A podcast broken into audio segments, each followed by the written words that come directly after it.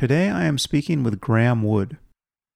Graeme is a national correspondent for The Atlantic magazine. He has written for The New Yorker and The Wall Street Journal and The New York Times and many other publications. He was the 2014 to 2015 Edward R. Murrow Press Fellow at the Council on Foreign Relations, and he teaches in the Political Science Department at Yale University. And he's the author of the book The Way of the Strangers Encounters with the Islamic State. And we get deep into his book and into the worldview of ISIS. We use ISIS and the Islamic State interchangeably.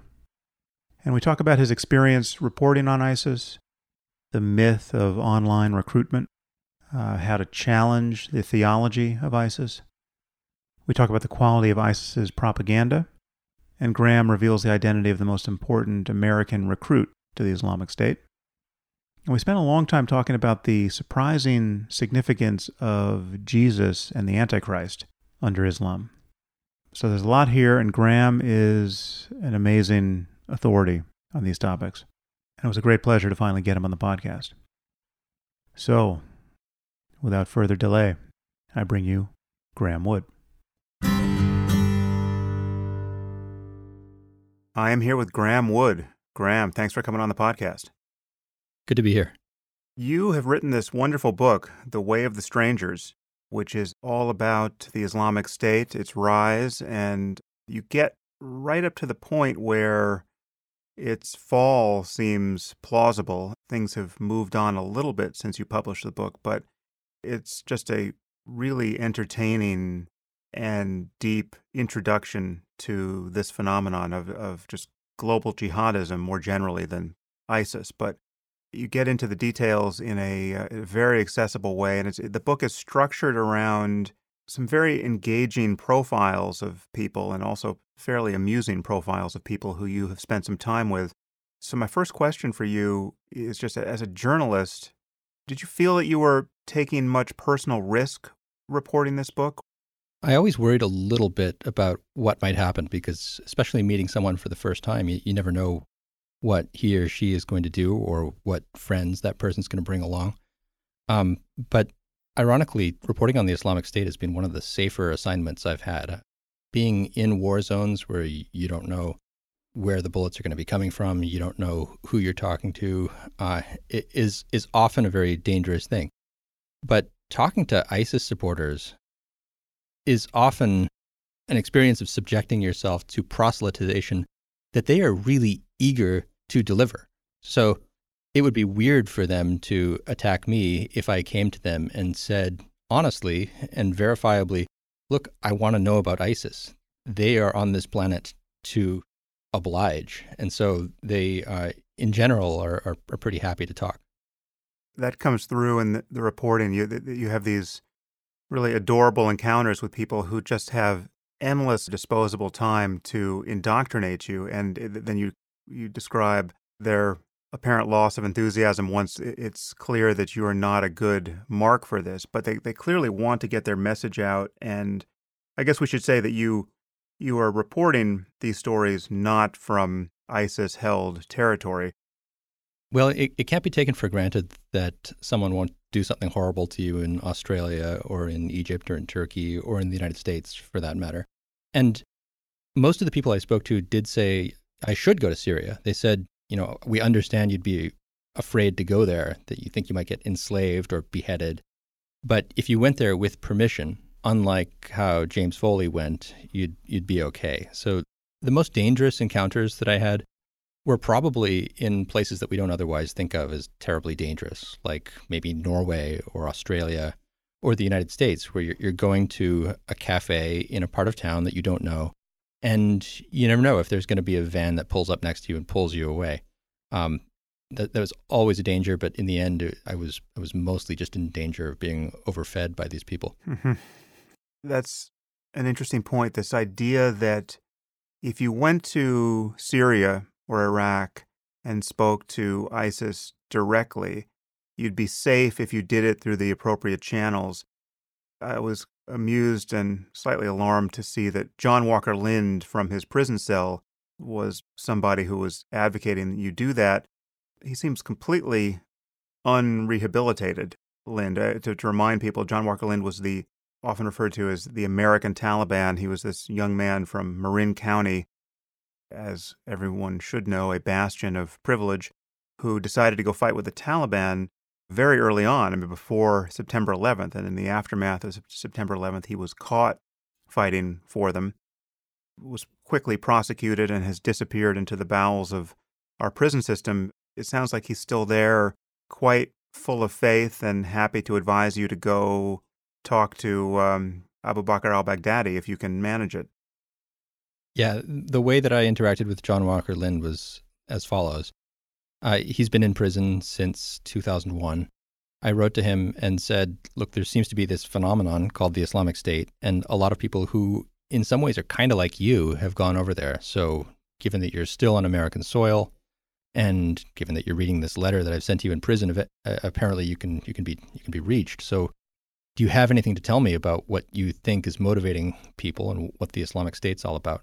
And the letters that he wrote back were uh, friendly, um, maybe a, a, little bit officious, and we're but we're saying, in essence, that the Islamic State would respect its covenants. He believed, if I went to them and said, "Look, I'm a journalist. I'm curious about what you're doing.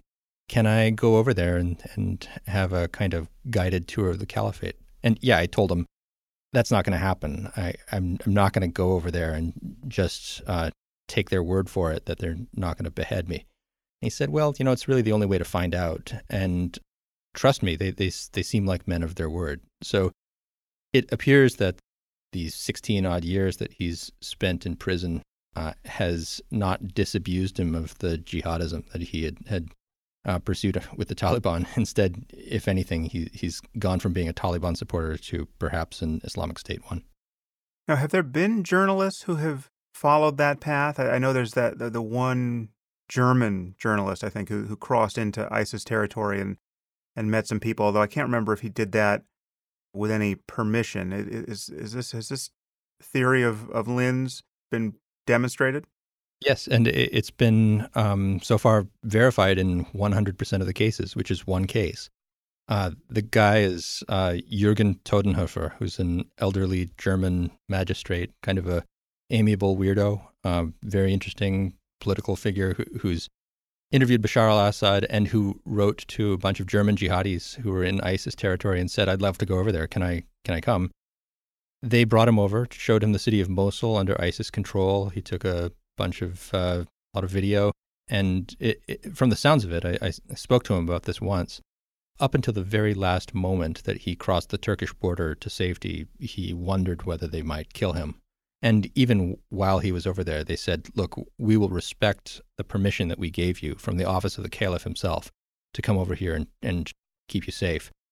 But we promise you, eventually we're coming to Germany and uh, your name will be on our list. Right, right. That's always charming in a host. I will keep you safe here, but I'm coming to kill you where you live.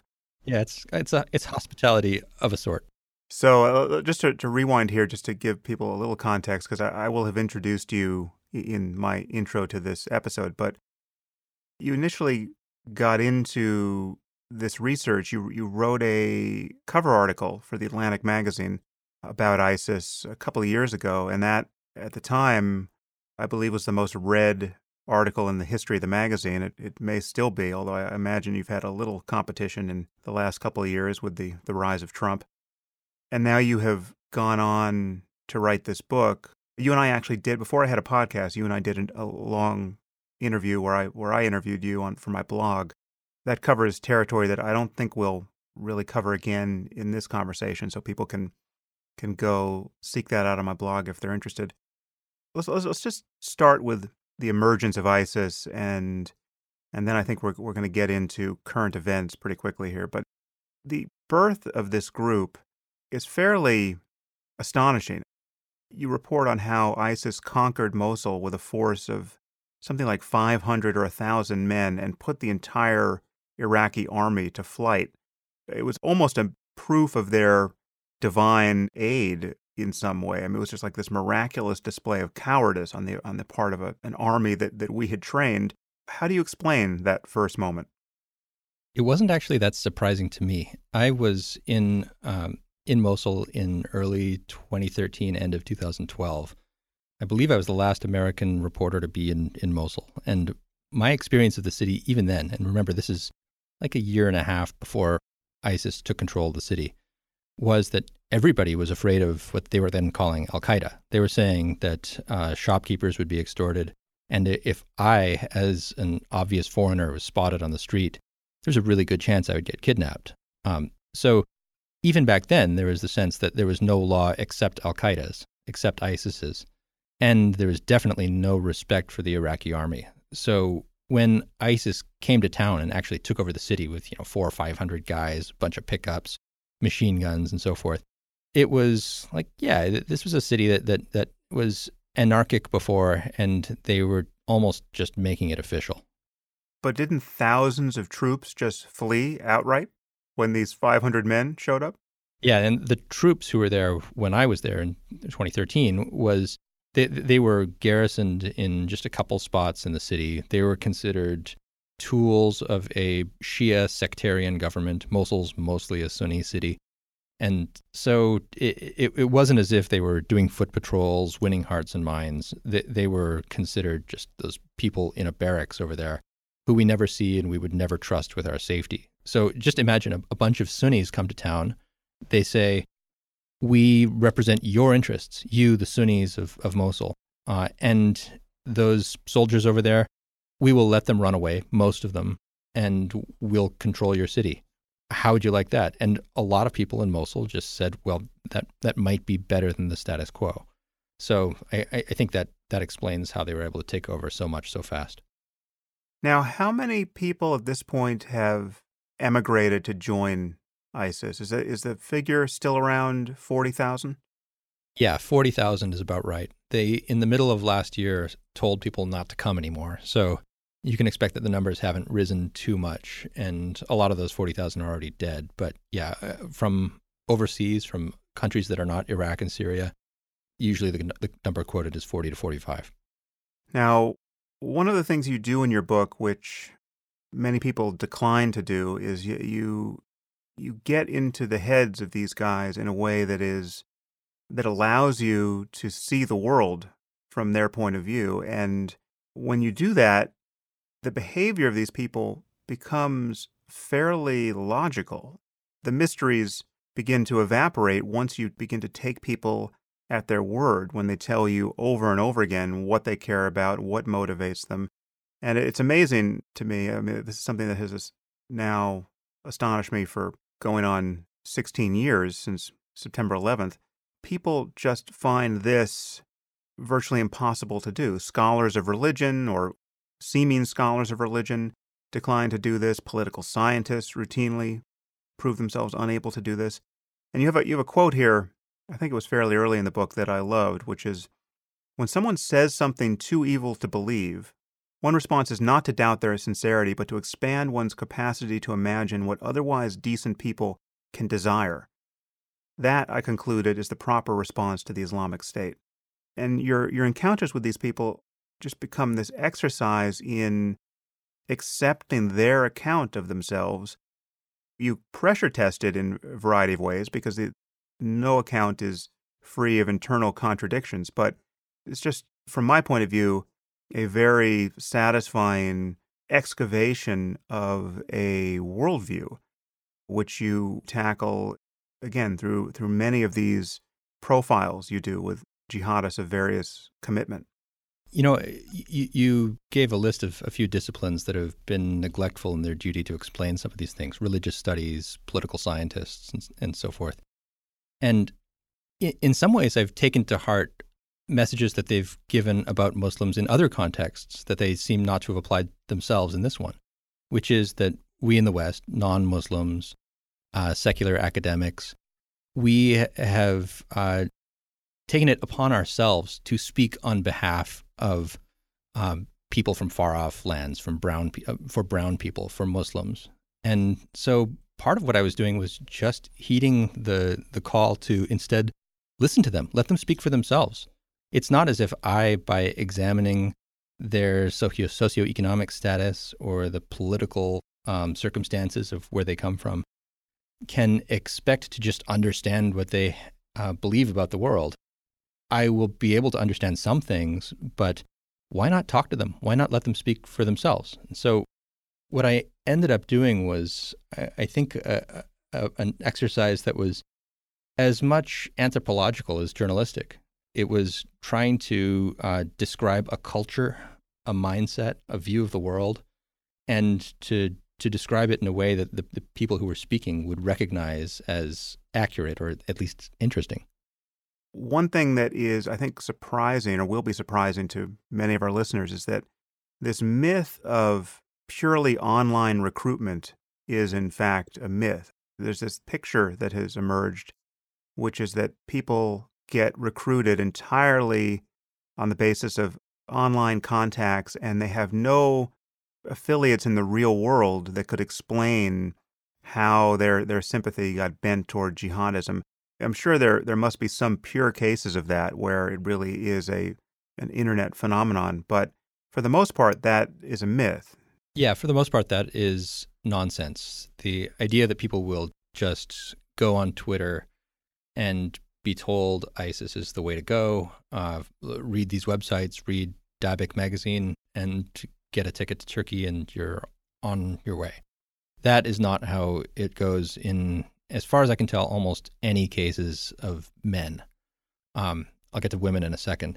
Usually, for, for people who go over there, they know somebody who's already gone. Obviously, there was an, a, an, a first mover, someone who went over and told his buddies, hey, it's really nice over here. There's a, a, a, house that I got as soon as I arrived, and, and that kind of thing.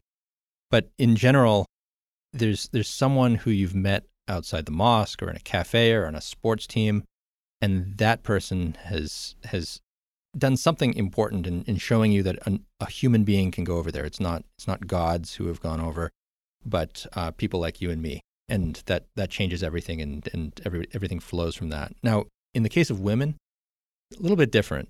Um, you could look at the women who were recruited to Al Qaeda and first of all, there aren't very many of them. Al Qaeda was like a, a military organization. It was very male, and it it mostly thought of women as um, as encumbrances because they, they wouldn't be fighting.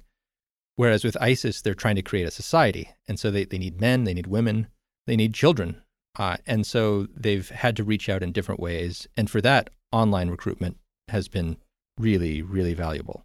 Um, they've been able to talk to people who otherwise would be in very conservative milieus where it's not like they could go talk to some stranger, leave the house whenever they wanted. Um, and so online, you can find people who are purely online recruited and who eventually made it to Syria if, if they're women.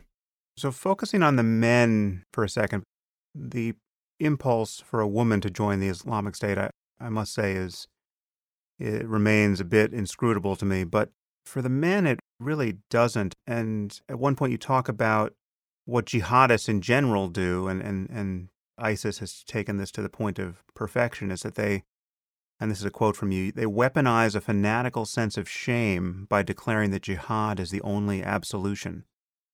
Talk about this notion of shame for a moment, because it probably doesn't have a reference point in the ears of, of many of our listeners. When I was being recruited to an ISIS like organization, this was before the time of ISIS, I, I was in Cairo speaking with a, a, guy I could only describe as a master recruiter. And one of the first things that he would try to emphasize to me was that I had done horrible things in my past. Uh, he would ask me, wouldn't ask me to confess details of, say, my sexual history or whether I'd used drugs or alcohol or my failings, but he would point out, God has re- requested that you not do these things and there will be punishment for you in the hereafter for the things that you've done. So th- he was really trying to emphasize this this sense of deep, deep sin, which I think is familiar to almost anyone who has gone over to ISIS. ISIS says exactly the same thing that God is watching you. He is nearer to you than your own jugular vein, is one of the most famous lines from from from the uh, from the scriptures that that ISIS likes to to uh, to invoke. And so w- when they say to someone, especially someone who has an especially sinful past as a rent boy or drug addict or what have you, then part of their appeal is that they can absolve you from the sins of your past. You know, if you die in battle, you don't have to pay the bill when it comes to Judgment Day because you're a, a martyr and you get fast tracked straight to paradise. Whereas people who die comfortably in their beds, they do have to go through an absolution process, a purification, a, a kind of uh, burning limbo before they enter the gates of paradise. Yeah, don't don't their ribs get crushed together and cracked at the the moment of the day of judgment? The the recruiters love to talk about the, the lurid punishments. And yeah, there's something called the punishment of the graves. Um, this is not just, by the way, an ISIS thing. This is part of a fairly orthodox reading of, of the idea of the hereafter in Islam that when you die, like you get trash compacted within your grave and you scream as your ribs crack and eventually touch each other. And the only ones who can hear this screaming are animals and genies. Um, so there's all sorts of bad things that happen to you after you die, unless you are one of two categories a martyr, someone who dies in the course of jihad or in a few other categories of death, and uh, a prophet, which none of us are. So if if you have a, a sense that that you've got a, a, steep, steep bill to pay in the hereafter before you go through the pearly gates, then uh, you have all the more incentive to die faster and more gloriously to to avoid paying that bill. It's a dine and dash theory of the hereafter. I feel like I'm paying that bill on the jujitsu mats. No one hears my screams, not even the genies, when I get crushed. But you can always tap out. You can't tap out when uh, the creator of the universe is doing it to you. One hears. No, not when he's got you uh, in a rear naked choke. You can't do anything about that. This is something you keep confronting throughout the book. You continually bump into the problem of arguing against the Islamic State's theology. And unfortunately, it's a non trivial problem. It's a problem that, as I said, many scholars and many mainstream Muslims shirk. And I guess the pun on the Arabic term for polytheism should be intended there so many so called moderate Muslims and their apologists just lie about the doctrines from which the Islamic State is drawing its inspiration. At one point, you quote the head of CARE, the Council of American Islamic Relations, claiming that there are no end time prophecies in Islam. I hear people like Reza Aslan say that the Quran abolishes slavery, right? There's no support for slavery in, in Islam. Countless people have said that ISIS has nothing to do with Islam. President Obama quite famously said this over and over again. One reason why I think Hillary Clinton lost is that she seemed inclined to follow that quite delusional line. And rather than talk about the actual link between specific doctrines with respect to martyrdom and jihad and apostasy and blasphemy and all the rest, and this death cult behavior, people reflexively talk about U.S. foreign policy and the Ba'ath Party and bad people who would do bad things anyway, right? This is just religions being used as a pretext. They claim that ISIS has no theological justification for its actions. At one point, you quote somebody, I think it was a Guardian writer, who even argued that ISIS drew its actual inspiration from the French Revolution and from, from you know, the scientific Enlightenment. You have people like Tariq Ramadan saying that ISIS is not a religious phenomenon, it's purely political. I mean, there's just this tsunami of obscurantism that rises up every time a person attempts to talk about the theological roots of this phenomenon. So, how have you encountered that obscurantism and, and were you taken in by that initially and then gradually deprogrammed through your encounter with sincere believers? What was that like for you in terms of disabusing yourself of that myth? I had the fortune or maybe misfortune of encountering ISIS like beliefs or jihadist beliefs abnormally early in my life. I, I, was about, let's see, 20, I was 22 years old when I first met someone who was a follower of bin Laden. I was at a conference in Peshawar, Pakistan. I was just a backpacker passing through, but there was a conference going on, so I was curious what was there and it it was a, basically a bunch of jihadists who were getting together, and they were in fact addressed remotely by Bin Laden himself. So I got to talk to people, and from that early stage, I already had a sense that there was more to jihadism than just political grievance or any of the other things that you listed. And there was certainly among the people who were part of that group a an absolute devotion to Islamic scriptures and to interpretations of those scriptures that have been around for a long time and are not made up out of thin air in the 20th century or 21st century. So um, that came first for me. And some of the apologetic efforts uh, hit my ears well after, and and well after I, I knew what the the responses were from from the jihadist side.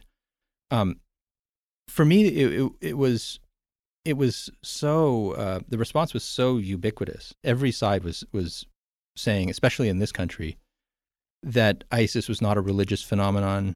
Uh, that ISIS was best understood in, in in in ways that had little to do with the history of Islam, except for some extreme Islamophobes, of course.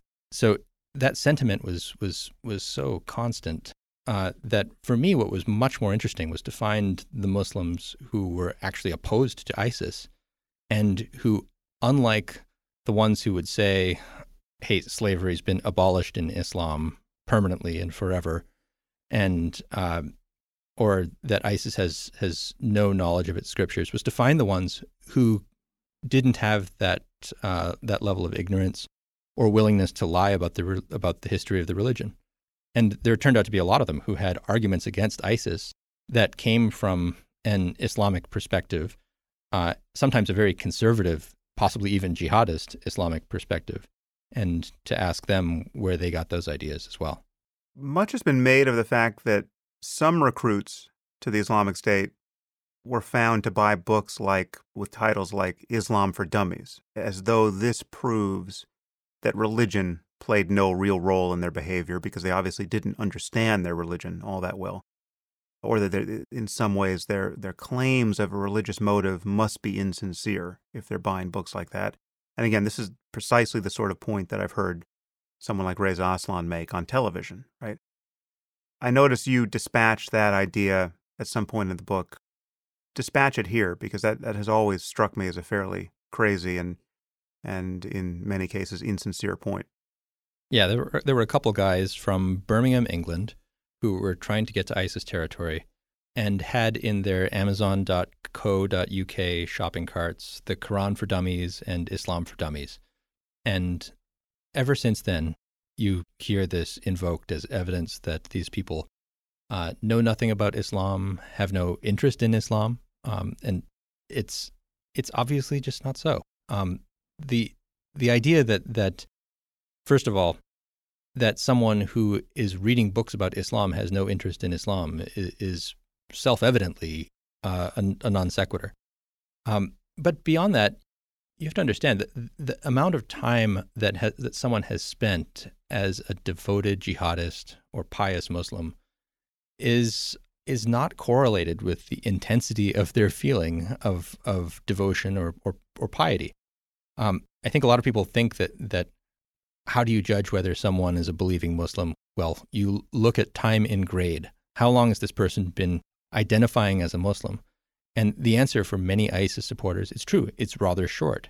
But how intensely do they believe this? Quite a lot. Um, so you find people like Mehdi Hasan, now of Al Jazeera, who will, at any chance, invoke this example. We should say now of The Intercept, right? Isn't he, isn't he writing for The Intercept? Yeah, I, I think he's Al Jazeera and The Intercept now. And anytime you, you, you talk about this, you're, you're likely to hear someone, not always Mehdi, say, look, this is, this is an example of, of how foolish these people are. And I'm not saying they're not foolish. Um, I would just point out that, that educating yourself, reading books about Islam is the sign of someone who actually cares a lot about this stuff. Now, the other point that people will make about someone who's reading the Quran for dummies is uh, that this person is not a learned Muslim. It's, he's not a, a sheikh or, or a, an Al Azhar trained theologian.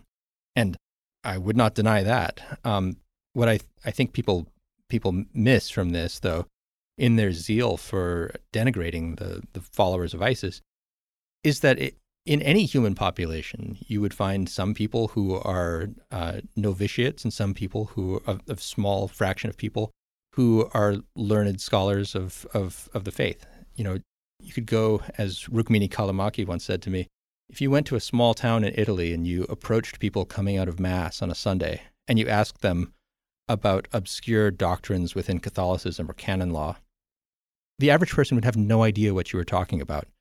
Would you then conclude that that person's not Catholic or has no interest in Catholicism? No, the person just came out of Mass and probably identifies uh, very closely with Catholicism.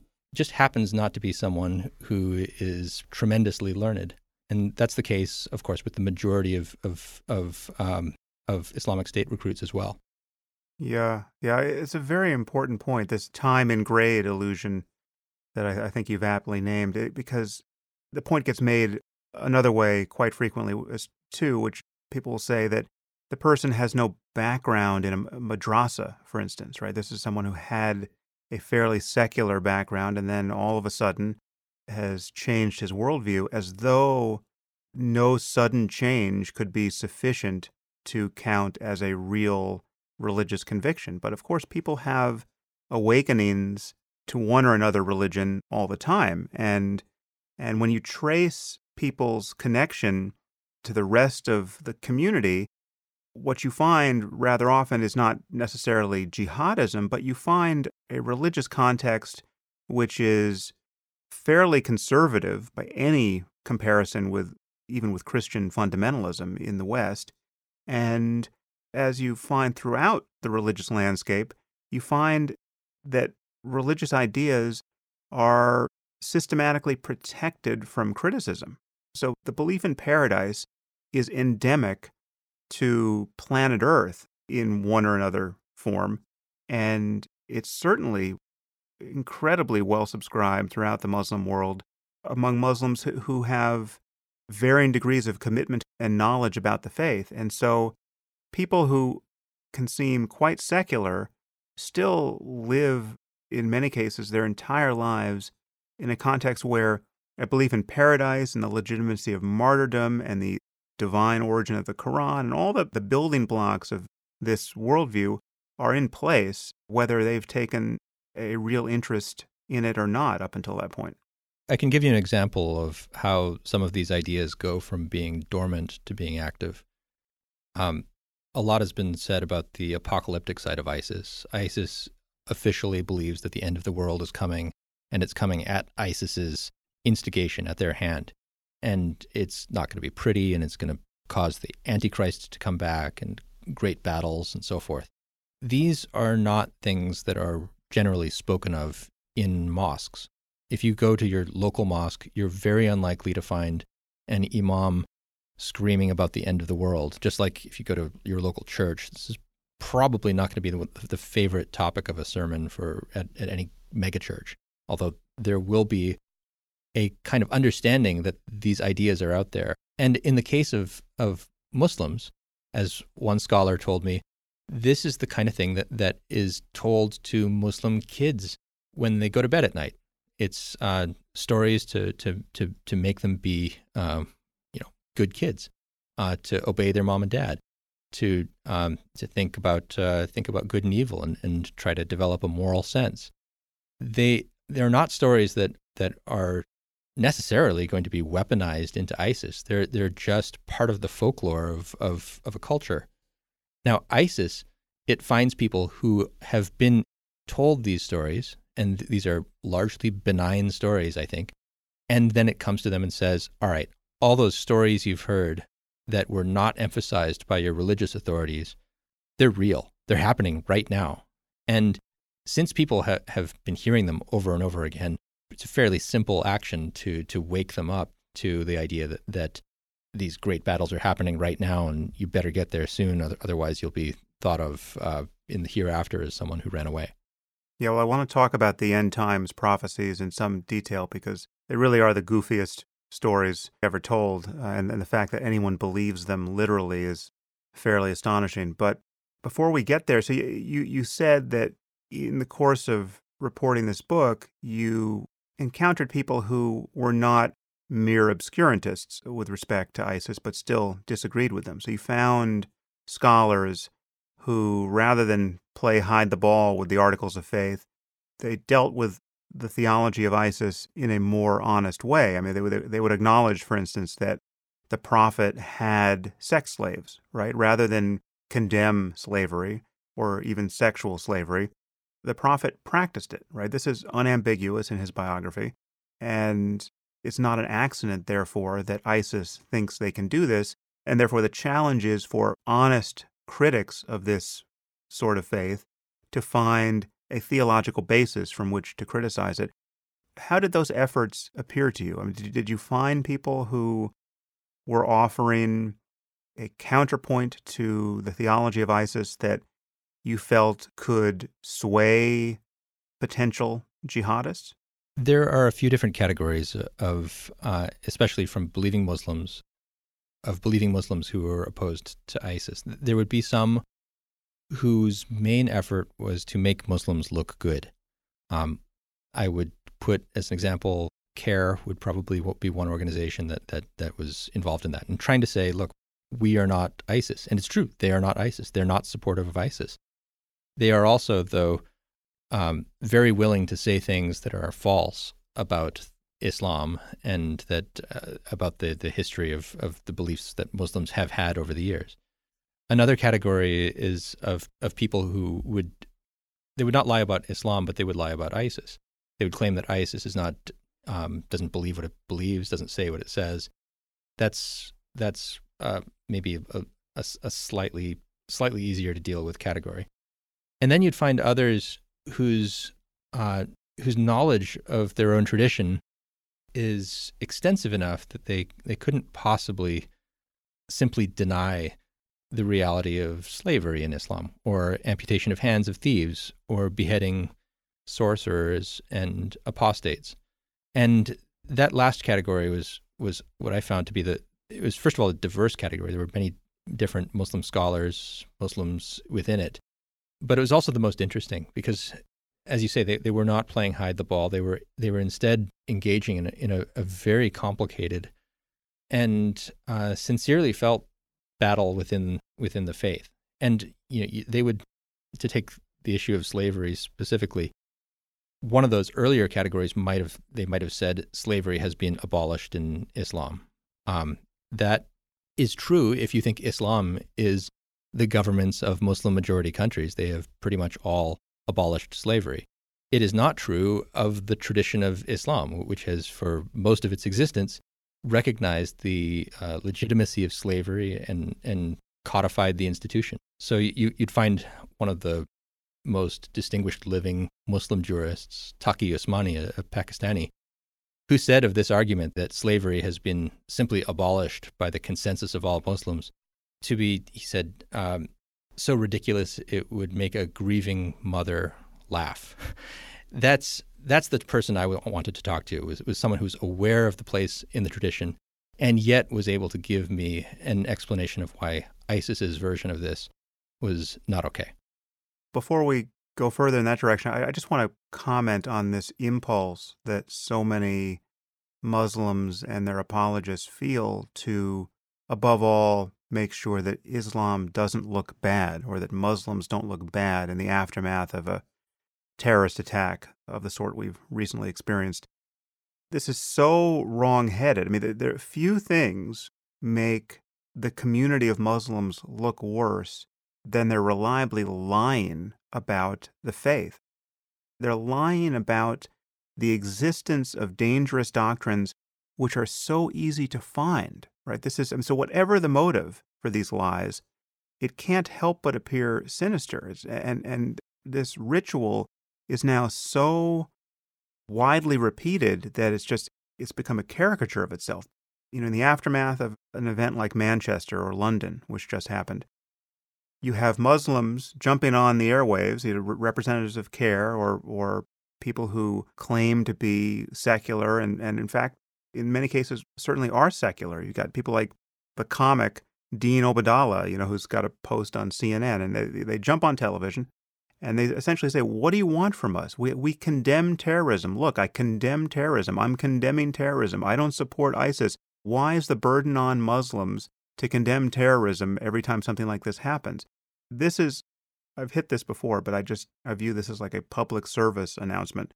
The issue is not that Muslims don't condemn terrorism. Condemning terrorism is a trivially easy thing to do. And I, and I, and it goes without saying that most Muslims don't support the activities of a man who shows up at an Ariana Grande concert and massacres children, right? That need not be said. But what is altogether lacking is an honest acknowledgement that this violence is arising out of sincere belief in the truth of specific religious doctrines.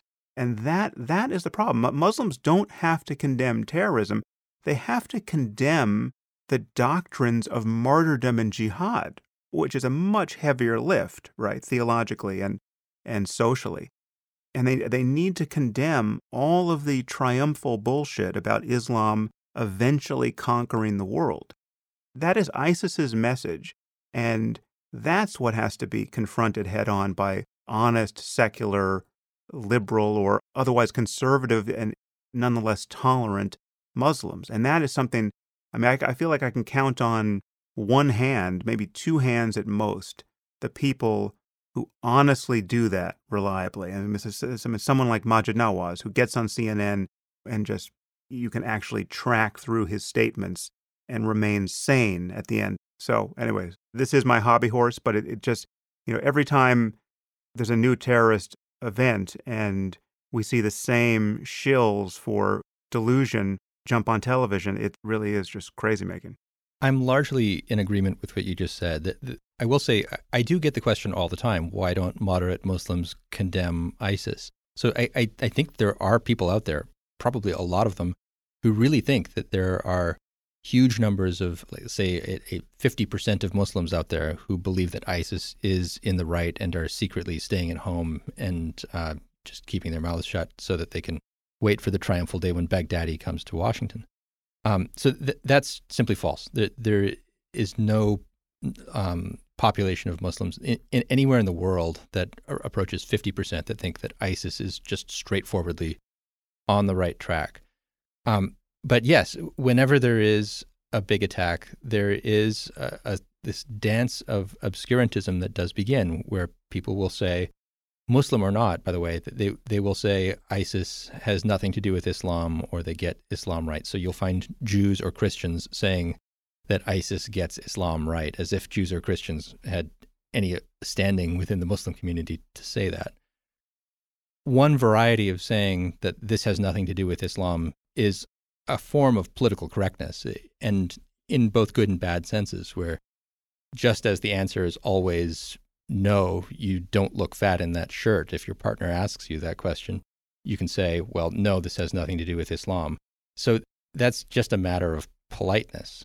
What I'm happy to say is that when Muslim scholars are talking about ISIS amongst themselves, and when they're talking really seriously, you do not find at the highest level of those discussions anyone anymore who says that ISIS simply is is ignorant, simply is a bunch of Baathists. Uh, there are instead, in many cases, they they will actually now lead the discussion, start the discussion by saying, yes, ISIS consists is a Muslim organization with sincere belief in the correctness of its interpretation of the Quran and the Prophet the life of the Prophet Muhammad people like Hamza Yusuf, who's probably the most prominent American Muslim scholar, uh, says exactly that. And an, another Sharia scholar friend of mine, he said to me, Look, if I hear another Muslim say that Islam is a religion of peace, I'll kill him myself. so even within the community, there, there, we've got to a point of, of, within the Muslim community, we've got to a point where people are tired of platitudes about Islam and are much more willing to talk about ISIS's interpretation and you know successfully or unsuccessfully try to debate them um, in in an honest way. Let's talk about just the quality of ISIS's messaging and how they've been so successful, and then and then I think we'll move on to what may be happening now in terms of the seeming fall of ISIS as a caliphate. But everyone is very interested to know what you think about the future of the ideology and, and the phenomenon of global jihad. One thing that I've always thought of as a very bad sign with respect to ISIS is just how good their messaging is. And as I, I once read from an, an issue of Dabiq, their, their online English magazine, on this podcast, and commented on the fact that one of the scariest things about it, from my point of view, was how good the copy editing was. There were no typos. I find typos in books printed by Princeton University Press, right? I find typos in my own books. Talk a little bit about just how they've managed to bring that level of polish off. They have a magazine called Dabiq, which is the source of the article that you read called, uh, I believe it's Why We Hate You and Why We Fight You. And in the earliest days of Dabiq, it was a beautiful magazine. I, I speak from someone who, who writes in magazines for a living. And I can say that the, the copy editing was superb. And by the way, it was difficult copy editing. It had um, diacritical marks on the Arabic, and they, they really knew where those were, were to go. It was also well written in English, very clearly done, and the design was out of this world. I mean, it was it looked like a up and coming like men's magazine or or something. It, it was is an extraordinary piece of propaganda. Um, in the last issues of Dabiq, and the magazine went out of business at the end of last year, you could see that that some of the copy editors had had been bombed. Yeah, the, the, you you'd see uh, lines that would run off the end of the page. You'd find typos here and there, and the designers uh, had probably met the same fate. So instead of it looking like a particularly hip men's magazine, it would look instead more like something that that some high school kids put together at the last minute with their with their QuarkXPress or whatever the layout program is is these days. So it's it it has has changed a bit, but in the early days they, they were they were great at it. Now, the the piece that you read out, uh, you may or may not know this, Sam, but I, I I believe I have discovered the author of that piece, and it's John Georgelas, the highest ranking American in the Islamic State. So. I can say from not just from the piece itself, but from, from all the biographical details I found out about this guy who's now in Syria fighting for ISIS, that he's a brilliant guy. Uh, and yes, it is deeply alarming to find out that in addition to the dummies they have going over there with the intention of dying as fast as they can, they've got some people who, um, in an, another set of circumstances, would be doing very, very well in in academic jobs in the U.S. or, or as computer programmers or in, in any number of fields. Yeah, well, I must say I detected some other signs of, of progress in the war against ISIS because I, when I was reading your book, I, I decided to Google someone you described as perhaps the smartest and most magnetic of the preachers there, this man named Turki al-Binali, only to discover that I think he was killed maybe like seven days ago in some drone attacks. It seems like they're losing some of their talent. You mentioned this guy, John John Georgelas, which I wanted to, I wanted you to talk about him because you it really was a wonderful bit of sleuthing by which you identified him. Do you recall how you did that? Well, one of the first people I found who could speak to me fairly authoritatively about the ideas of ISIS, the theology of ISIS, was an Australian guy, um, Musa Cerantonio. And I went to Australia um, more than once to hang out with him and his followers play soccer with them, and uh, just try to absorb what they believed. And part of that was trying to trying to absorb how they got the ideas that they believed. And um, Musa started talking about a, a figure named Yahya, uh, who was clearly his teacher. He was the person who, if I stumped Musa, which was pretty rare, he would be able to go on his phone and send a message to Yahya, and Yahya would answer it. So I, I figured this guy um, at least was one r- more rung up the ladder than Musa himself. And Musa at that point w- was sort of the unofficial English language translator of the Islamic State. So he, he wasn't nothing. Um, when I asked him, though, about more details, he wouldn't say more except that, that Yahya had been captured by the Free Syrian Army recently. Uh, and uh, I, I, I gleaned that he was Greek so I, I started looking around for people who had the beliefs that he had and who were calling themselves Yahya and who were Greek. And that, that had to be a pretty small universe. I mean, there, there are not very many Greeks in the Islamic State. Um, and there certainly aren't very many people who believe all the things that the Islamic State believes and, and have the competence to explain why. Uh, Yahya had all those things. So eventually I found a reference to a guy uh, who had a Greek name and who was an Islamic State ideologue. And his name was Ioannis Georgilakis, which is, again, one of those super unique names. Uh, it's a Cretan name. And so now I thought, okay, there's a guy in Crete who's evidently Musa's teacher. And so I started experimenting with permutations of what an a convert to Islam might call himself if his original name is Ioannis Georgilakis. And uh, Google was my friend here because there are not very many people who are, are looking for terms that, that, that follow exactly that. And then I eventually found a guy who, who called himself Yahya Abu al Hassan uh, al Bahrumi, meaning the, uh, the one from the Mediterranean, and a few other things that were indicative of fluent Greek speaking. Um, then through that, I was able to zero in on what the guy's name possibly was from seeing that he had some English speaking friends. I figured maybe he might be Greek American. So Ioannis or Yahya in, in English is John. And uh, eventually I found this guy, John Georgelas, who had been arrested for jihadist activities in the mid 2000s. And uh, eventually was able to, to confirm that that was the guy, the teacher of Musa, and at this point, probably the most important American in the Islamic State. Yeah, that, that is a fascinating path by which you've proven your um, journalistic chops in a way that most journalists can't equal. That's really beautiful. Well, thank you. It, it, it, was it was a lot of fun to do because you know th- this this world of online jihadist ideology is not huge, and the people in it are such show offs and such weirdos that they leave breadcrumbs everywhere. So yeah, it it, it felt um, deeply satisfying from a journalistic or Sherlockian perspective to to figure out the real identity of the guy. So then you went and you you interviewed his father, right? I doorstopped his dad. Yeah. Um, how did you set that up? Did you, you did you tell him exactly who you were and what you wanted to talk about, or did you, was there an element of surprise in in why you were there?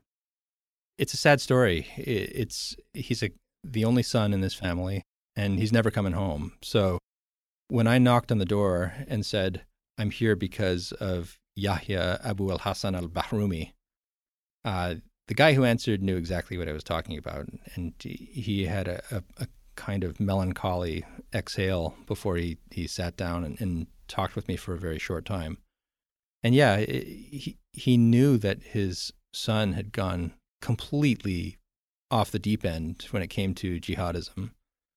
Um, but I, I, I don't think he even quite realized that it had, it had led him to the, the preeminence that he had achieved in, in the Islamic State, or even that he had made it to the Islamic State until I informed him of this in uh, mid 2015.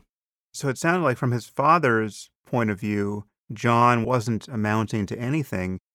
It seemed like he could have no clue that he had achieved a non trivial level of expertise in this domain of nihilistic weirdness. His son is, is a, a genuine leader of men and a has a surprising mastery of, of Arabic sounds like he's a um, extremely accomplished in his own way, and that this, based on what what you report in the book, it sounds like his his father would be astonished by this. Yeah, his dad. Um, it helps to know is a former colonel in the U.S. Air Force. He's a practicing radiologist right now in North Dallas. Wealthy guy um, from a pretty wealthy family, and so you know the way that he has chosen, his dad has chosen to to live his life. It, it's it's a fairly tracked kind of career where you you progress through the ranks literally, and you can see how well you've done by how far you get. So his son um, converted and became a jihadist probably in his late teens, early twenties, uh, and was like full bore into this stuff, but was doing it in a way that it was actually almost invisible to his parents. He was like in the basement hacking on his computer and reading texts about Islam and the caliphate and assembling a following worldwide of people who were listening to him about this. And he, when he would say, You got to go to ISIS territory, they would listen. So it, it, it's almost as if imagine a very successful father who has his fuck up son in the basement playing video games what are the chances that that dad is going to realize that that kid in the basement is the best video game player in the world of that video game. Um, pretty low. Well, the video game that he happens to be playing is called jihadism. It's called ISIS, and it was a huge surprise and um, an embarrassment, I think, to the family to discover that that this is what the son had been doing, and that's how far he had gotten in it. And this is really one of those cases which it sounds self-serving to say it, and perhaps it is, but I mean, this is the kind of case that proves my thesis about the the power of ideas. This is all you need to know that the necessary and sufficient conditions for jihadism need not include poverty or lack of education or political oppression or living in some failed state. If you find specific ideas captivating, sufficiently captivating, that is all you need. And there are so many examples of this pure case where the person has no plausible political grievances, no prior relationships with anything that would make sense of a life deranging commitment to jihadism.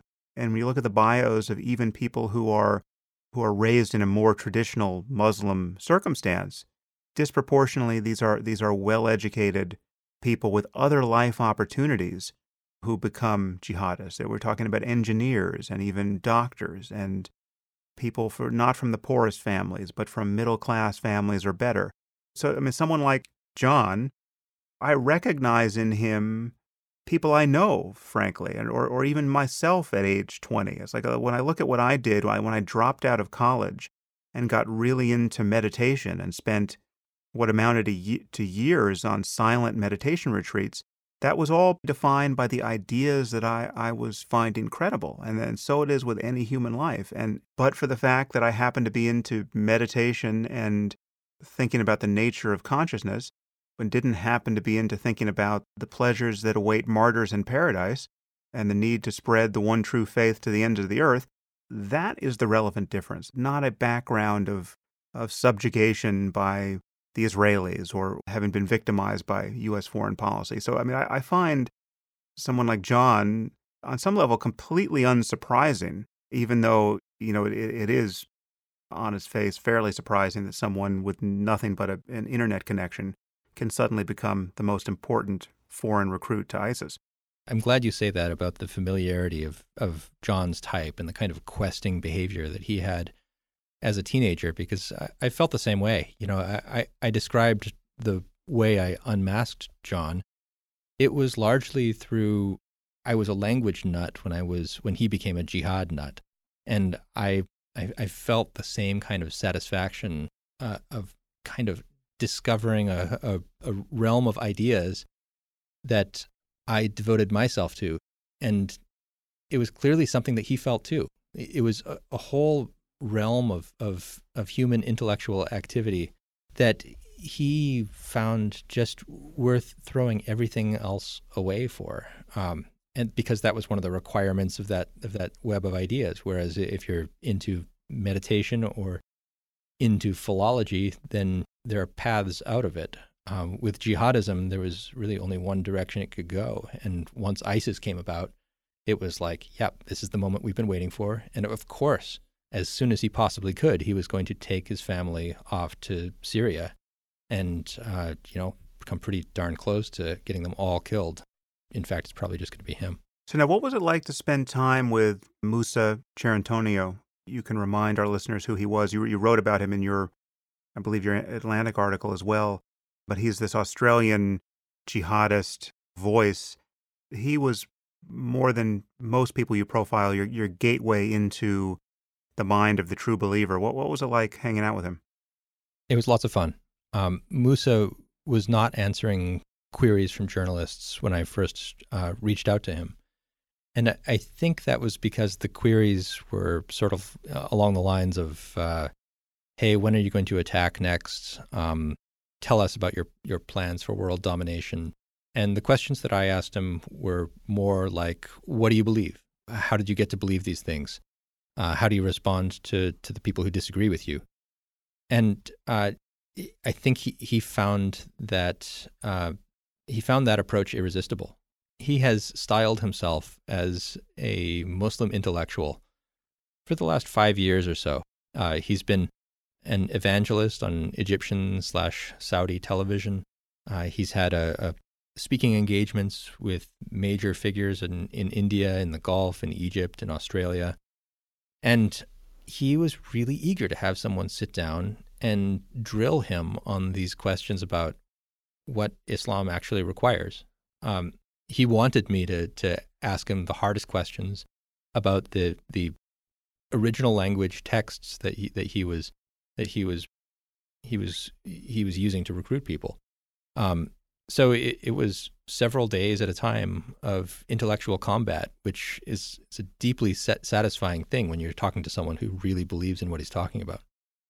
On the topic of really believing what you're talking about, let's unpack the the end times prophecies a little bit because there are two there are two characters that play an inordinate role here at the at the end of the world. The first is the Antichrist, and the second is Christ himself. I think many listeners will be surprised to know that Jesus plays a significant role in the end times from the, the point of view of the most true believing Muslims.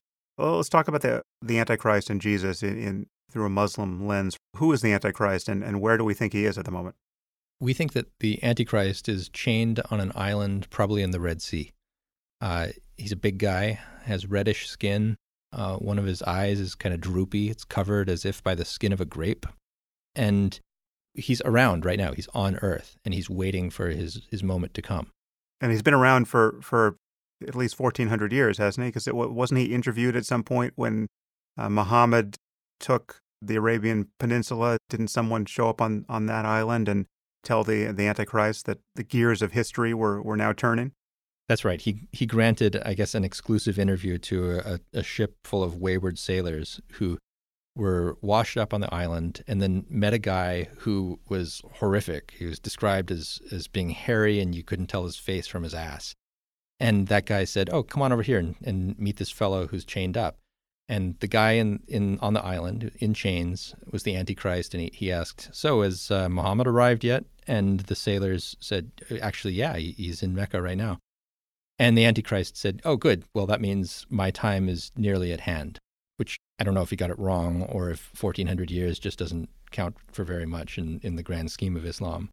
But the, the next step is after there's a restoration of the caliphate, which according to ISIS has already happened, and big battles between the Muslims and the Romans, which may have also have already happened at, at Dabiq, the Romans being uh, either NATO troops or Turks, or depending on what your interpretation is, then the Antichrist will will sort of appear, and uh, a, a, series of of truly catastrophic, weird, apocalyptic events will take place.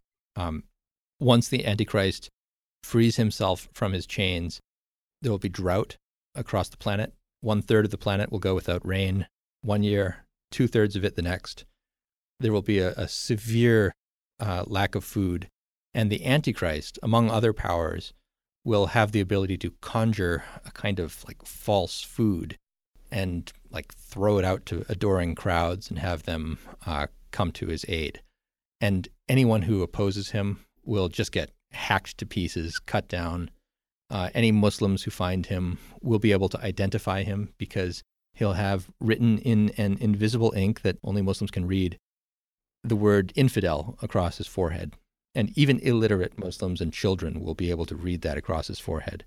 So as he's traversing the earth, throwing out steaks and burgers from his wagon to adoring crowds and hacking to death um, believers, the Muslims will eventually be uh, just a few left. There, will be just 5,000 or so left, and they'll be encircled by the forces of the Antichrist in Jerusalem. And then it gets really interesting. So, as the Muslims are praying there, um, encircled, waiting to die, Jesus, who, as you say, a prophet in Islam, revered in Islam, second only to the Prophet Muhammad himself, will descend to the city of Damascus, not far from Jerusalem, and then hightail it to Jerusalem to the aid of the Muslims who are praying there. And once they recognize him uh, the the caliph at the time, who will be a figure known as the Mahdi, will say, "Hey, uh, you're Jesus, aren't you? You should really lead us in prayer." And Jesus will say, "No, no, um, really, it's it's that's your duty. Why don't you lead us in prayer?" After prayers, though, Jesus will he he will not be willing to take it anymore. He he will go grab a spear, call for the gates of the city to be opened, and run into the armies of the Antichrist, eventually catching the Antichrist as he flees and stabbing him in the back with the spear until the Antichrist uh, not just he doesn't just die, he dissolves as if salt in water. And Jesus will hold up the the bloody spear and say, uh, "We win." And Jesus, it's important to point out, not divine according to Islamic theology. He's he's a, a man like you and I are, and yet he's been hanging around for now 2,000 plus years, having ascended to heaven, wherever that is. We'll have to get Neil deGrasse Tyson back on the podcast to tell us where one could ascend to and descend from when the time is right.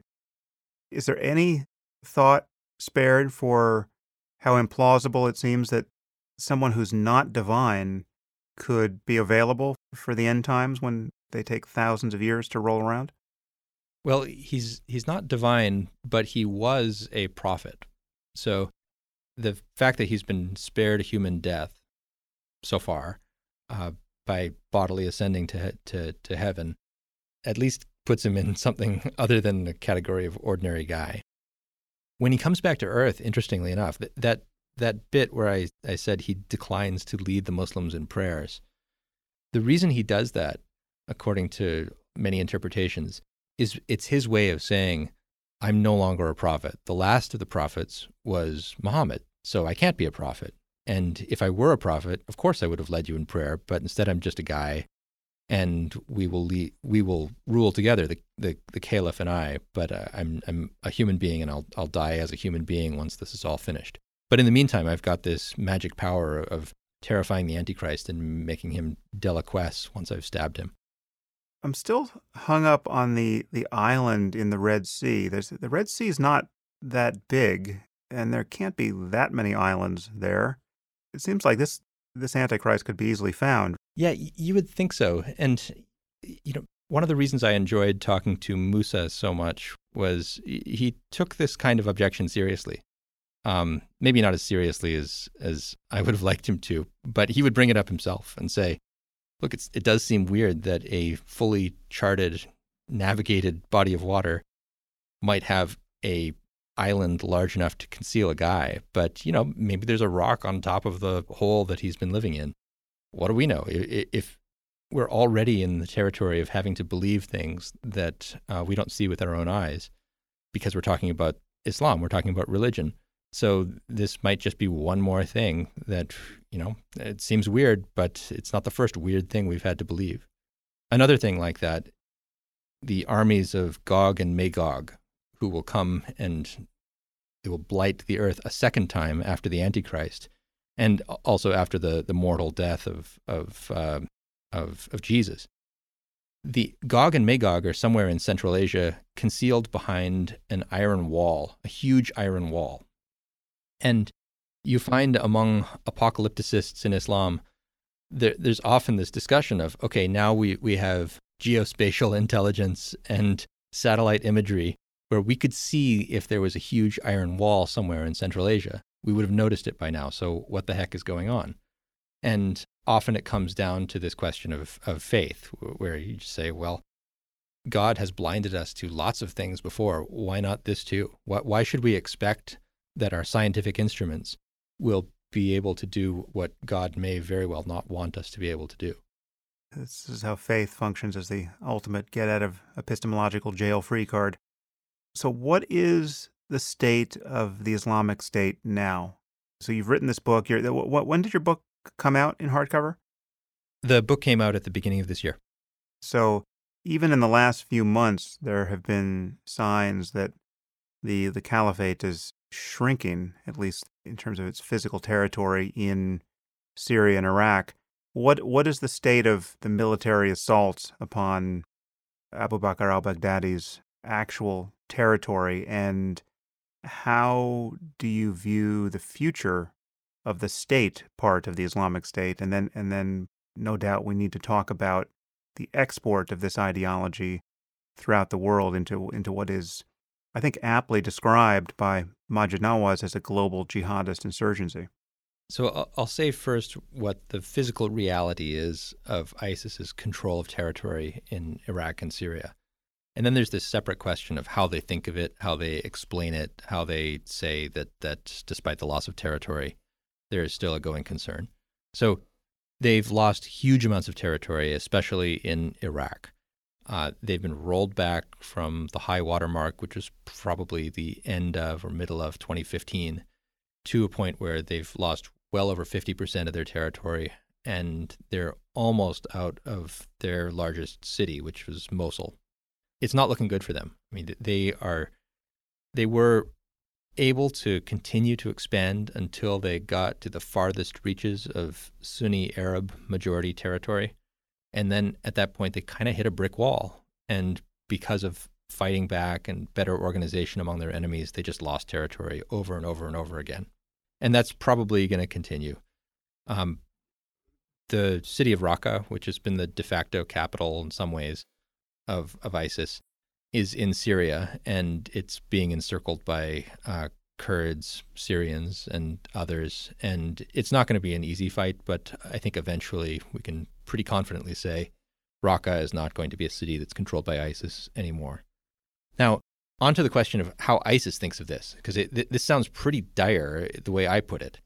To them, first of all, they would say, okay, things don't look good, but we are prepared and expecting for we're expecting trials, we're expecting God to curse us with failures and defeats.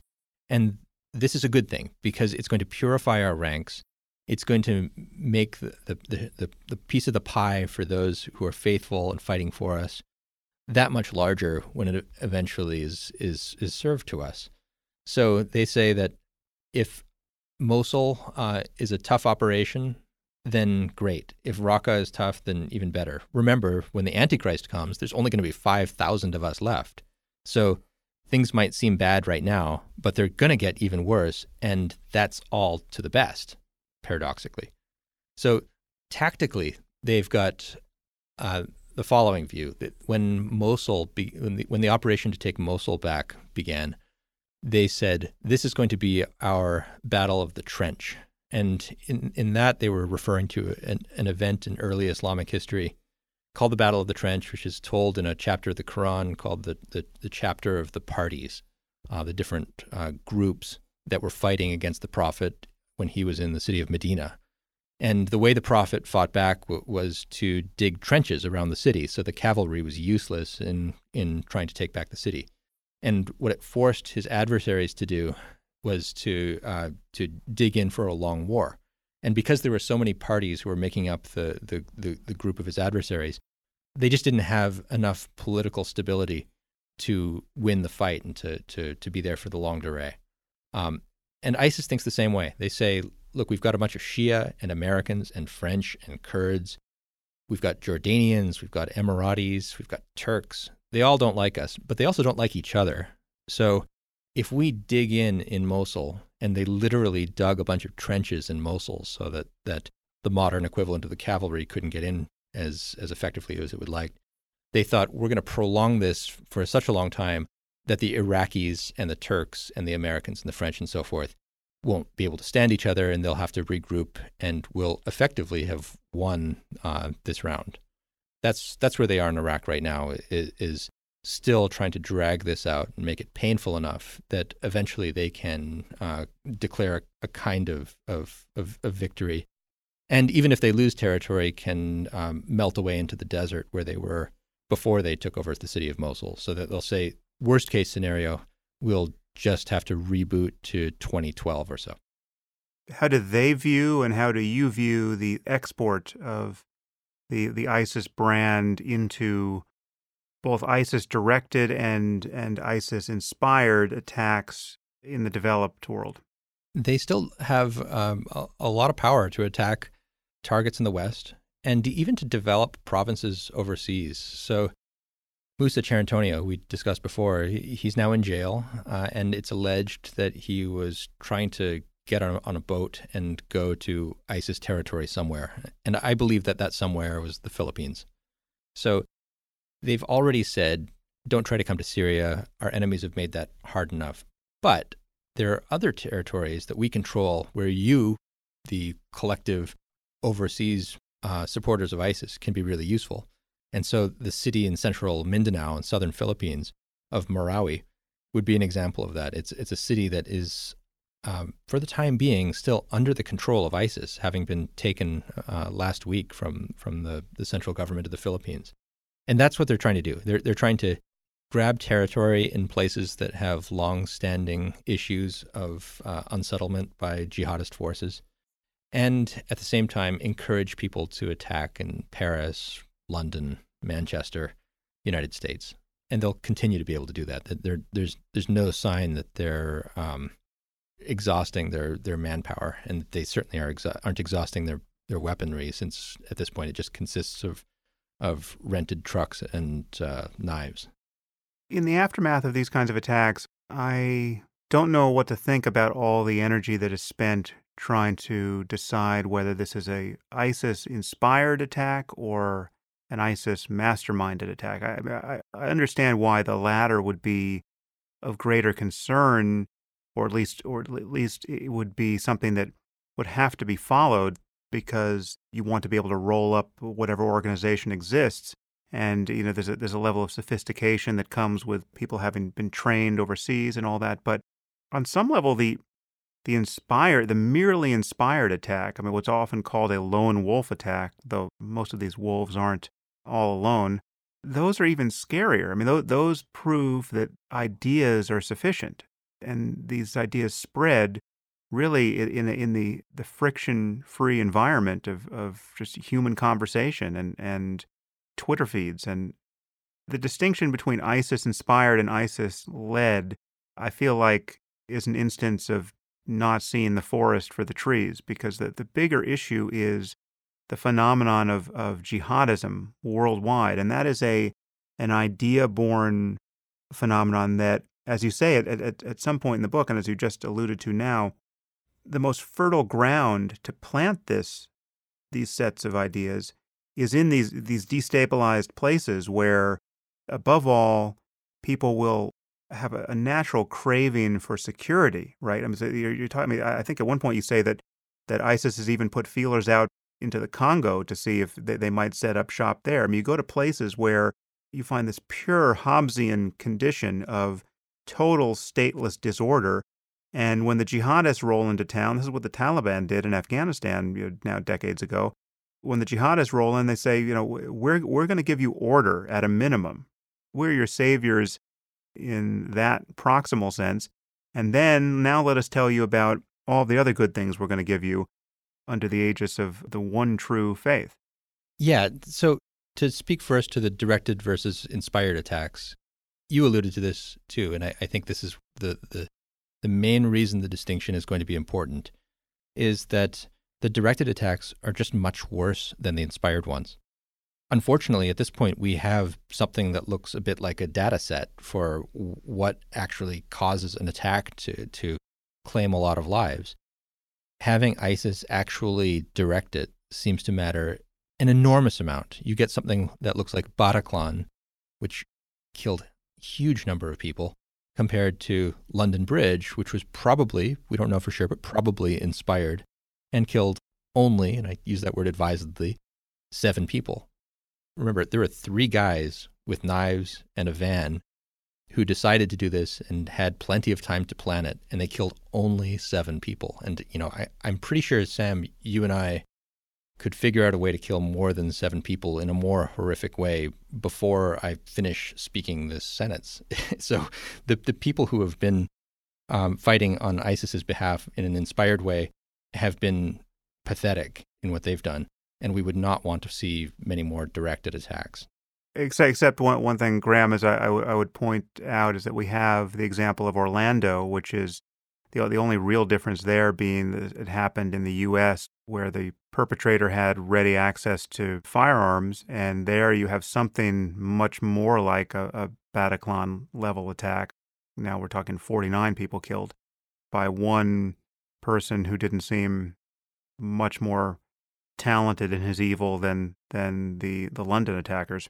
That's true. You know, ISIS in some of its magazines, uh, magazine articles recently ha- has suggested ways to to to kill people, and I, I won't repeat them right now. Uh, but they, they're very sinister, and they would be they're much more horror movie like, uh, much more diabolical than than what we've seen so far.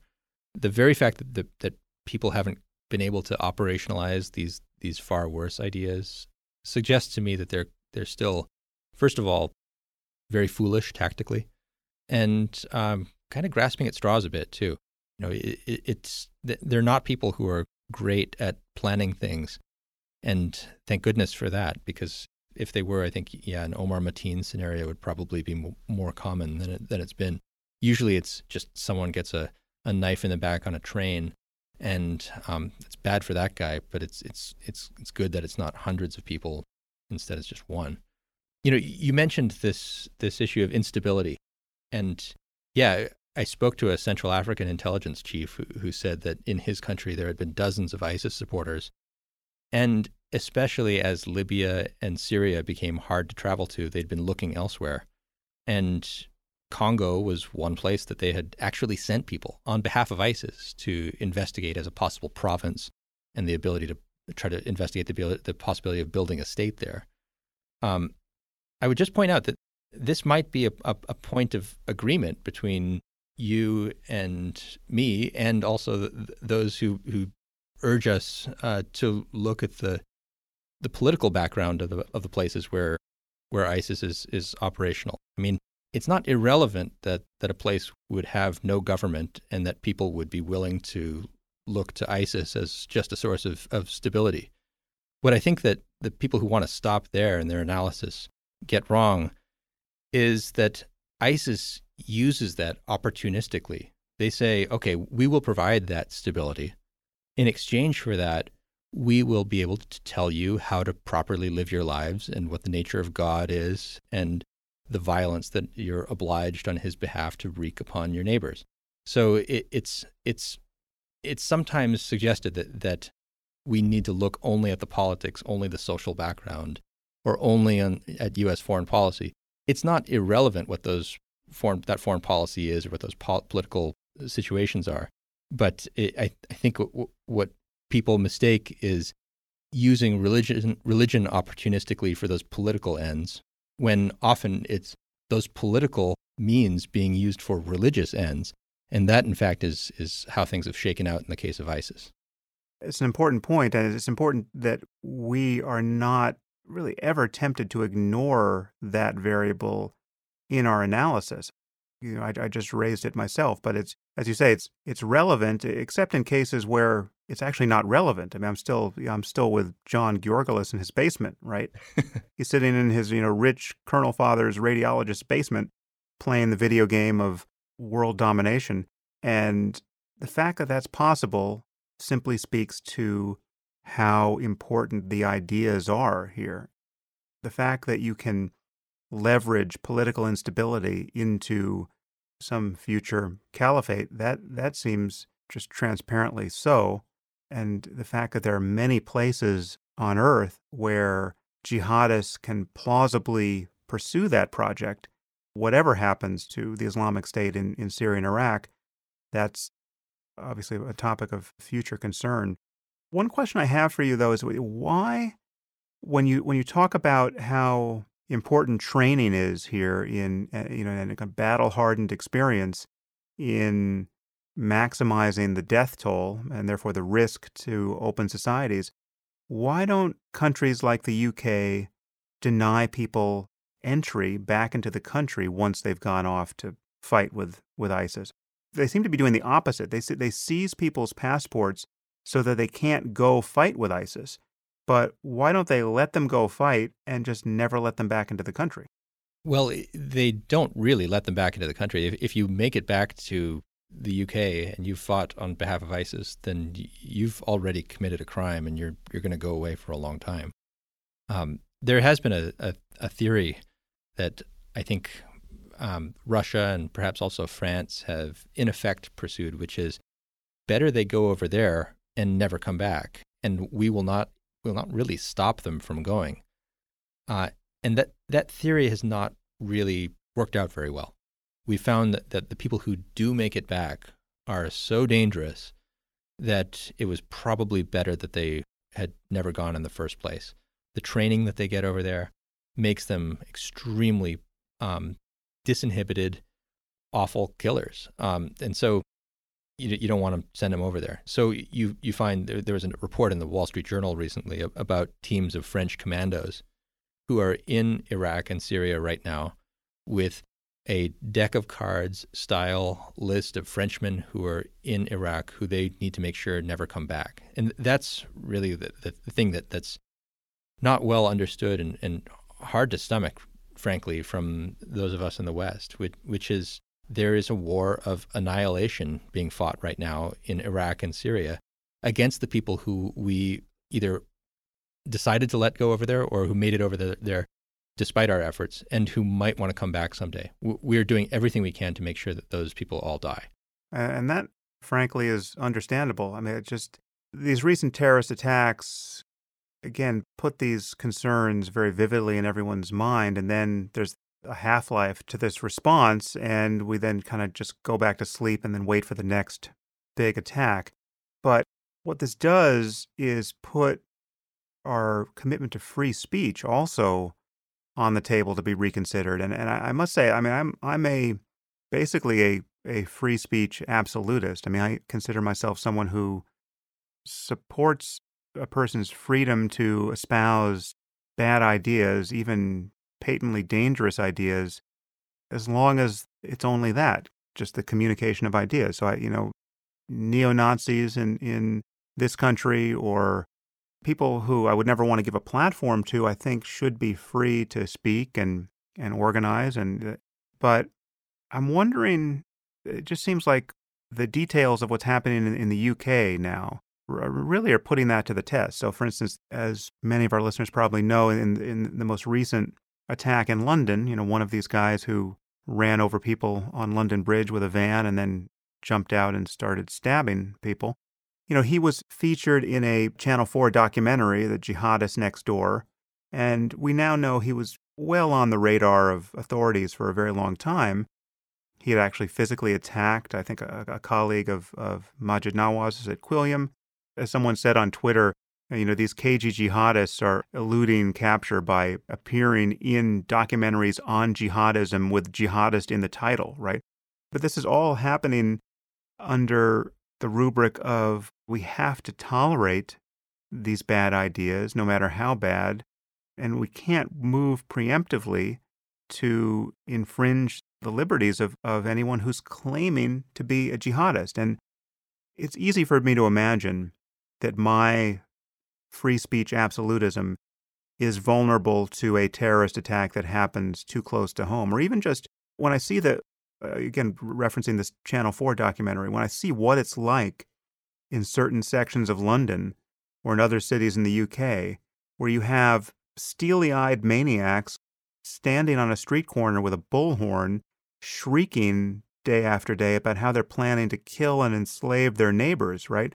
How long can free societies tolerate this behavior when, again, it gets punctuated by attacks of the sort we're seeing in we've seen in the UK in the last few weeks. Some of the people who were involved in that London Bridge attack were, part of this group called Al Muhajirun, which is led by the now imprisoned uh, Anjem Choudary, who who was the bullhorn guy in chief, screaming on street corners for years about how much he loved how much he loved ISIS. I think when Theresa May talks about uh, curtailing the access to social media of of ISIS supporters. It's understandable. It's also misguided. Uh, I I I think it's ridiculous that it took as long as it did for Twitter and others to kick Anjem Choudary and his followers and other ISIS supporters off their platforms. but I got to say, I'm I'm American enough to think that that uh, in the end, I want these ideas to be out there. I want them if they're if they're if someone believes them, I want that person to be loud with that bullhorn rather than secretly um, hanging out with his friends and conspiring to do something. I, I, I want that person to be uh, as identifiable as possible, so so that we can react when it's starting to look like he's he's um, putting his ideas in, into action. Most of the people who are are in this this this this group in the UK are, I think, um, known to authorities. It's not as not, it's not a surprise that we find that each of these attackers in Manchester or in um, in London has let all of his neighbors know that he's a scary guy. Uh, they're always aware of that in advance, and it's it's really for the best that they've been encouraged to be as loud as they have. It doesn't tax my um, belief in free speech very much at all. What does it mean to act against them preemptively? You have to imagine it's requiring some level of surveillance that fans of civil liberties will find a source of discomfort. What do you do when it becomes patently obvious that a person has nothing but the most treasonous and dangerous intentions for your society? You're listening to everything he says. What are you to do when it becomes unignorable? I don't have a great answer for that. We could take the example of John Walker Lindh, who my reading of, of his correspondence is that he, when he is sprung free in a matter of um, less than two years, I guess, he is is going to be an ISIS supporter. He's going to be a free man who is uh, legally permitted to to have his uh, disgusting beliefs, and it won't be until he buys a knife and lunges at someone that that he has has done something obviously criminal. Is, is that ideal? Uh, obviously not. He might not, of course, do anything like that. He might not even be an ISIS supporter, but the words that he spoke to me certainly suggest that he has more sympathy for the group than than than we should be comfortable with, and he would be, I think, a paradigmatic example if he does have those beliefs of, of someone who the utmost vigilance would be reasonable by law enforcement. But I, I can't find myself advocating anything more than than what our current norms of civil liberties would allow and watching even someone with as dangerous uh, ideas as, as, as I suspect he has.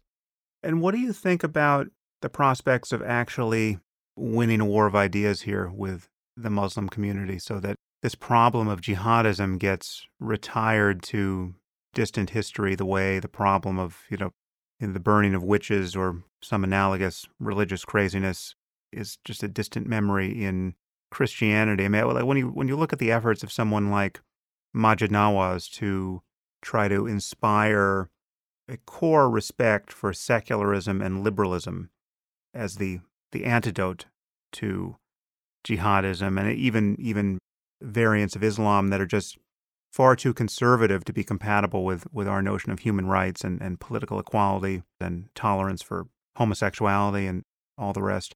How do you view those efforts circa 2017? I don't have a lot of confidence in the changing of, of the minds of people who are supportive of ISIS. Um, there are cases of people who get tired of being with ISIS. There are people who, who decide that ISIS had the right ideas but the wrong implementation. There aren't that many examples of people who really believed in ISIS and no longer do so. Most of them go over there, they believe, and then they die, and that's the only thing that stops them from, from their true belief. Um, the good news, though, is that it's still a pretty small number of people. 40,000 doesn't sound very small. And of course, there's many more who haven't gone. But as a percentage, it is uh, not as the, the number of Christians who believe that witch burning was something that, that should happen, uh, that was part of their faith, it was probably larger than the number of people who are Muslim and believe that ISIS is on the right track. Now, those numbers, um, small as percentage, are large enough to concern me, of course. I also think that that there's uh, enough of a churn, a stylistic churn uh, of um, of ideas that ISIS being cool right now uh, among people who are looking for a, a, a, kind of violent outlet to their to their theological musings, it, it may not be cool in the passage of a generation or so. I, I, I, I, don't like the numbers as they stand, but I also don't have a lot of confidence in those numbers holding for, for the next generation. They might get worse. They might get better. It's um, we're not really in a position to to to decide those things unless we're actually able to uh, to to annihilate enough people who who who are reseeding them for for the next generation. Well, I'm going to seize on that as a, a very qualified, hopeful note. Let's just both do our best insofar as we can offer anything here to make ISIS seem even less cool than it in fact does at the moment. Yeah, here's to that. I, will say this: after spending more than two years thinking about ISIS, and to the exclusion of, of most other things, I think it's less cool than ever. I also think it's uh, less scary than ever. You know, the, the more you learn about it, the more you find that that it is a small, devoted, certainly religious, de- religiously devoted core of people, but uh, its power to rule our lives and deform our politics has, has been greater than I would hope. But uh, it shouldn't be something that that causes us to not go about our lives as as we wish. And I, I wish people would have the same kind of uh, um, same kind of confidence about about that that I get from from all my explorations of the topic. I'm even willing to vacation on an island in the Red Sea at this point. I'm quite confident that we're on the on the winning side of this argument in the end. All right. Well, buy your ticket soon. Listen, Graeme, thank you for everything you're doing. You're you're, you're fantastic to read and uh, talk to, and um, I encourage our listeners to get your book because it really is a fun read. And and this problem, while it may go away ultimately, it's it's going to be with us, I think, for as long as we live. Please keep up what you're doing. I know you. I know you want to move on to other topics, but don't completely forget about this one because you are um, one of the most reliable voices here. Thank you so much, Sam. It's been a pleasure. If you find this podcast valuable, there are many ways you can support it. You can review it on iTunes or Stitcher or wherever you happen to listen to it. You can share it on social media with your friends. You can blog about it or discuss it on your own podcast, or you can support it directly. And you can do this by subscribing through my website at samharris.org. And there you'll find subscriber only content, which includes my Ask Me Anything episodes. You also get access to advance tickets to my live events, as well as streaming video of some of these events. And you also get to hear the bonus questions from many of these interviews. All of these things and more you'll find on my website at samharris.org. Thank you for your support of the show. It's listeners like you that make all of this possible.